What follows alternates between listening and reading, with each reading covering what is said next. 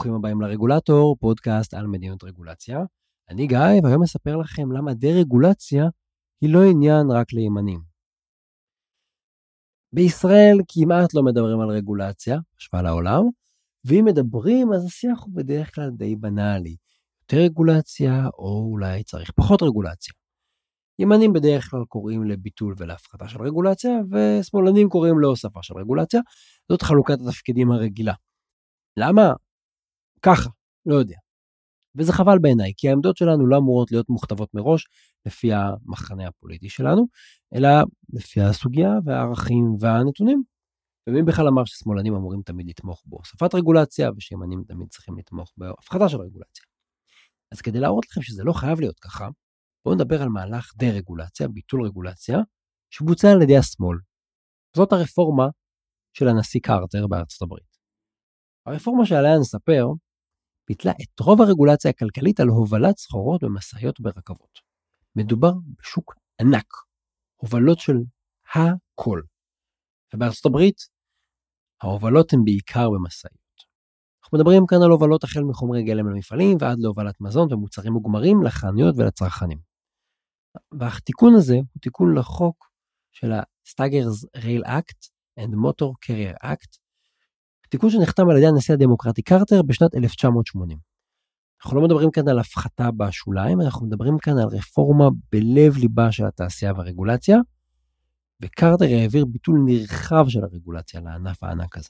למה זה קרה? זה קרה כי הנשיא קרטר של הדמוקרטי והרגולטורים שהוא מינה החליטו לקדם את זה, כי הנתונים הראו שהרגולציה שהייתה קיימת גרמה לתוצאות מזיקות ולא מתוכננות. בעיקר היא עיקרה את מחירי ההובלות בארצות הברית ויצרה שוק מונופוליסטי. אז בואו ננסה להבין את בעיית השורש בשוק הרכבות, שהיה חלק מהרפורמה הזו. מחקרים על שוק הרכבות בארצות הברית מצאו שהרגולציה בשנות ה-60 וה-70 בעיקר יצרה בעיות בשני אופנים מרכזיים. ראשית, הייתה רגולציה של פיקוח מחירים. וכשהמחירים בפיקוח המחירים נקבעו גבוה מדי, אז הם בעצם תרמו לעליית המחירים. למה? כי הם סייעו לתאי מחירים.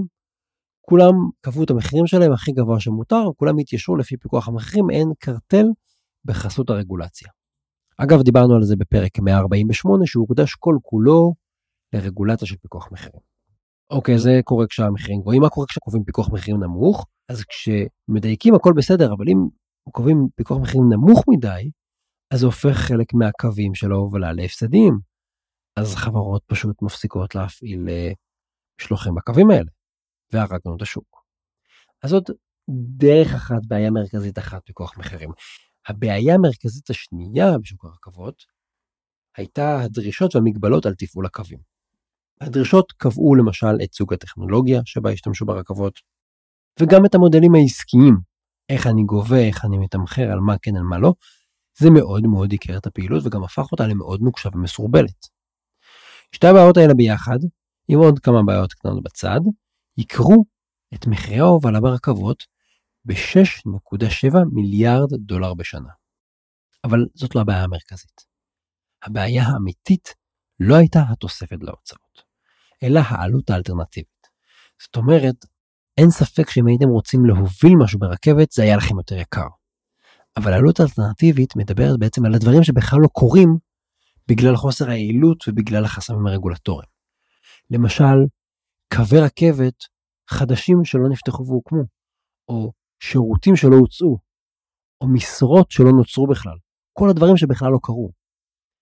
מחקרים מצאו שהעלות האלטרנטיבית, כל הדברים שבכלל לא קרו ונעלמו בגלל הרגולציה, היו בהיקף של מאות מיליוני דולרים בשנה. הערכות נעות של מחקרים שונים בין 200 מיליון דולר בשנה ל-900 מיליון דולר בשנה. עכשיו זה משמעותי, כי אם כל שנה אנחנו מפסידים את אותה התקדמות או התייעלות, זה מין כמו ריבית דריבית, לאורך זמן אנחנו צוברים פיגור אדיר, כי זה גדל עוד ועוד ועוד. אלה הפסדים נסתרים, שאנחנו לא רואים אותם, כי זה הדברים שלא קורים, אבל הם מאוד מאוד משמעותיים. ואני לא יודע מה איתכם, אני מעדיף לשלם על מוצר קצת יותר מאשר שאין לי את המוצר בכלל.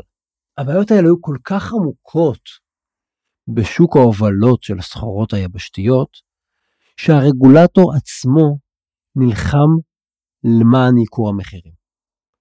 הנה סיפור אחד לדוגמה. בשנות ה-60 חברת Southern Railways התחילה להפעיל קרונות שנקראו קרונות ביג ג'ון. אלה היו קרונות יותר גדולים ויותר יעילים אנרגטית ולכן הם גם היו חסכונים יותר בעלויות התפעול. ואתם יכולים לנחש שהמטרה של החברה הייתה לחסוך בעלויות ואז להציע מחירים יותר נמוכים ללקוחות וככה להתחרות בחברות אחרות ולהרוויח יותר כסף. נשמע הגיוני נכון זו פרקטיקה די הגיונית מתחרה מתייעל וככה הוא יכול להרוויח יותר. הרגולטור על התחום שנקרא בקיצור ICC לא אישר החברה להפחית את המחירים ואפילו הגיש נגדה הליכים בבית משפט ונלחם נגדה בבית משפט כנגד הוזלת המחירים. החברה התייעלה, החברה רצתה להוריד מחירים לציבור, הרגולטור לא הרשה לה. אז זה היה בשוק הרכבות. בואו טיפה נטעם מה קרה בשוק המשאיות. אז בתחום המשאיות, כל חברה שרצתה לספק שירותי הובלות בין מדינות, לא בתוך מדינה אחת, הייתה צריכה לקבל רישיון ממשלתי פדרלי מה-ICC. מותר היה לסחור ברישיונות האלה, זאת אומרת אם קניתי כזה רישיון מותר לי להעביר אותו למישהו אחר.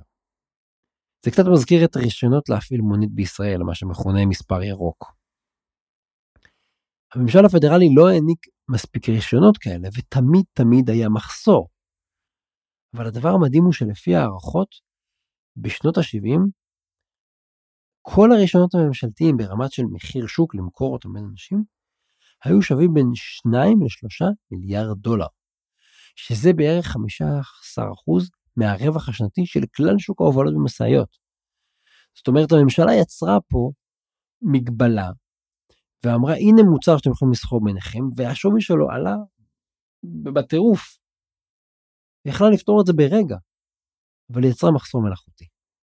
אוקיי, אז מי שיש לו רישיון בממשלה, הוא זה שמותר לו להפעיל, ומי שלא לא, ואם אתם רוצים גם אתם יכולים למכור את הרישיון, זה, זה עסק נהדר. מה אתם עושים אם אתם בתחום? אתם רוצים לשים את הידיים על כמה שיותר רישיונות. זה מה שקרה. החברות הגדולות אספו רישיונות כאלה, ולאט לאט ריכזו אצל מעט חברות את רוב הרישיונות. בצורה הדרגתית נוצרה קבוצה ריכוזית של מעט חברות שהחזיקו את כמעט כל הרישיונות הממשלתיים. ובלי ששמתם לב, גם קיבלנו קרטל של מתאם מחירים, כי כשיש מעט שחקנים זה קורה באופן טבעי. בזכות הרגולציה, שהגבילה את מספר הרישיונות ואפשרה לסחור בו, הקרטל הצליח לגבות מהלקוחות שלו בכל שנה כ-3.3 מיליארד דולר עודפים. בהעלאת מחירים, פשוט כי הוא יכול. אז אלה הבעיות, שוק מאוד ריכוזי, מרוגלט בכמות של המתחרים ובטכנולוגיות ובאיפה פותחים קווים ומה עושים ובמודלים העסקיים ואפילו בפיקוח מחירים. הבנו את הבעיות. איך עושים רפורמה? אז קודם כל צריך להבין שרפורמה גדולה בכזה היקף מתרחשת כשחייבים. אף אחד לא הולך לכזאת רפורמה, כזאת מלחמה, אם אין לו ברירה. השורשים של הרפורמה נעוצים במשבר הכלכלי שפקד את הענף. ראינו שמצד אחד היו קרטלים שגבו מחירים גבוהים מאוד, ומצד שני היו חברות הפסדיות על סף קריסה. בסוף שנות ה-70, 21% מקווי הרכבות הופעלו על ידי חברות שהיו בהליכי פשיטת רגל. חמישית מקווי הרכבות שפועלים, חברות שהן בתהליכים של התפרקות, כמפסדיות.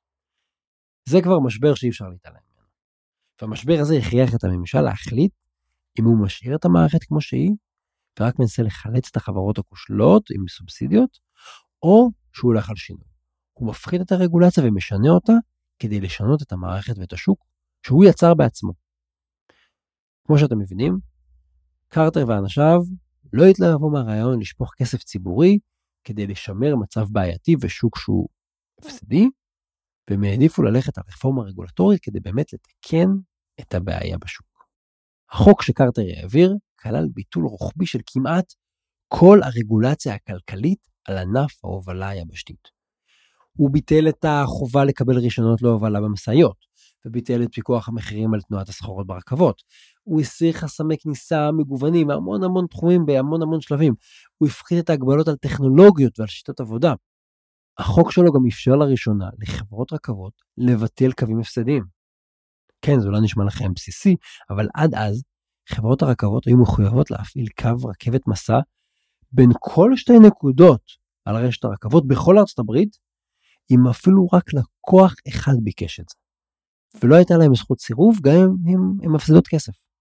אז קרטר עשה את כל הביטולים האלה באמצעות החוק שלו, מפיקוח המחירים ועד כמעט כל חסמי הכניסה לשוק כמו הראשונות למשאיות. מה קרה? נריץ את השעון כעשור קדימה, בשנת 1987 לבדה, בשנה אחת, החיסכון לצרכנים היה 7 מיליארד דולר. ובהמשך החיסכון אפילו גדל עוד ועוד, כמו שאמרנו, הדברים שקורים, התעסוקה שעולה, החיסכון, ההתייעלות, הולכים ונצברים. במהלך 15 השנים שאחרי הרפורמה, 1981 עד 1996, המחירים של ההובלה ברכבות נחתכו בחצי. חצי מחיר. מחקרים הצליחו לשייך לפחות שליש מהחיסכון הזה ישירות להפחתה ברגולציה. היתר זה התקדמות טכנולוגית, זה יותר תחרות, זה שחקנים חדשים שנכנסו. אנחנו רואים שהוזלת המחירים קרתה בגלל שביטול הרגולציה גם הפחית בעלויות הישירות, אבל גם אפשר לחברות הרבה יותר גמישות בפעילות שלהם, והגמישות הזאת אפשרה להם לאמץ פתרונות יעילים. ובנוסף, וזה קשה להצביע על הקשר הישיר, אבל הרפורמה ביטלה את ההוראות שמנעו תחרות וגם את ההוראות שסיימו על הקרטלים וסייעו לתיאום מחירים. וגם זה מתגלגל לצרכן. עכשיו תגידו לי, אוקיי, זה טוב לצרכנים, זה פגע בעובדים. לא, הרפורמה הזאת הייתה טובה גם לעובדים. הסרת החסמים הביאה להגדלת התעסוקה בענף, והיא סיפקה יותר משרות ויותר עבודה לנהגים. כמות המשרות בענף גדלה ממיליון לשני מיליון. שיהיה ברור, אוכלוסיית ארצות הברית לא הוכפלה בתקופה הזאת, כן? גם מספר הנהגים שהם לא שכירים, אלא הבעלים של העסק, הוכפל. וגם הייתה צמיחה בחלקם היחסי של נהגים מקבוצות מיעוטים, בעיקר שחורים והיספנים, בקווים הרווחיים, כי זה לא חוכמה לשים אותם בקווים ההפסדיים, לתקוע אותם באיזה חור. אוקיי, אז שיפרנו את הרווחה של העובדים והורדנו מחירים. על מה עוד צריך לדבר? על האיכות. אז גם איכות השיפור השתפרה. למשל, זמני ההובלה התקצרו בממוצע ב-30%, שזה המון. ואולי אפילו יותר חשוב, הבטיחות של קווי הרכבת השתפרה בזכות הרפורמה. פחות תאונות, פחות נזקים, פחות נפגעים. אז תראו מה זה, חיתוך אגרסיבי ברגולציה, צמצום בירוקרטיה, הגברת תחרות, וכל הרפורמה הזאת היא רפורמה של השמאל. הרפורמה הזאת, שברור, עד היום נחשבת לסיפור הצלחה. גם במרחק של 40 שנים. קרטר קיבל החלטה קשה, לא פופולרית, מול הלובי ומול השחקנים עם האינטרסים. אבל הוא קיבל החלטה מבוססת נתונים כדי לפתור בעיה אמיתית. הוא זיהה שהרגולציה יוצרת בעיות, ובמקום לזרוק כסף בסובסידיות, הוא לא היסס ללכת לשורש העניין ולבטל את ההוראות הבעייתיות, והיו הרבה כאלה. וכך הוא שיפר באופן משמעותי את הרווחה של הציבור, את יוקר המחיה, את התחרות, דאג לעובדים, שיפר את היעילות, שיפר את השירות, שיפר את הבטיחות. הסיפור האמיתי הוא שרגולציה טובה היא לא עניינו לא של ימין ולא של שמאל. רגולציה טובה זה לא משחק של מחנות פוליטית. אנשים מהצד הימני של המפה יכולים וצריכים לתמוך בקביעת רגולציה יעילה ומועילה.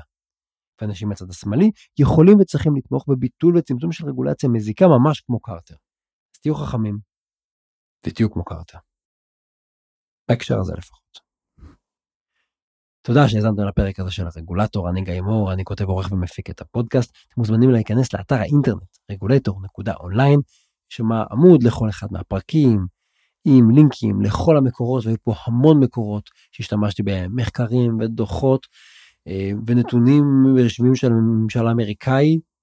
תיכנסו, תראו, אתם יכולים גם להירשם, לקבל באופן אוטומטי אימייל על כל פרק חדש שמתפרסם בבלוג.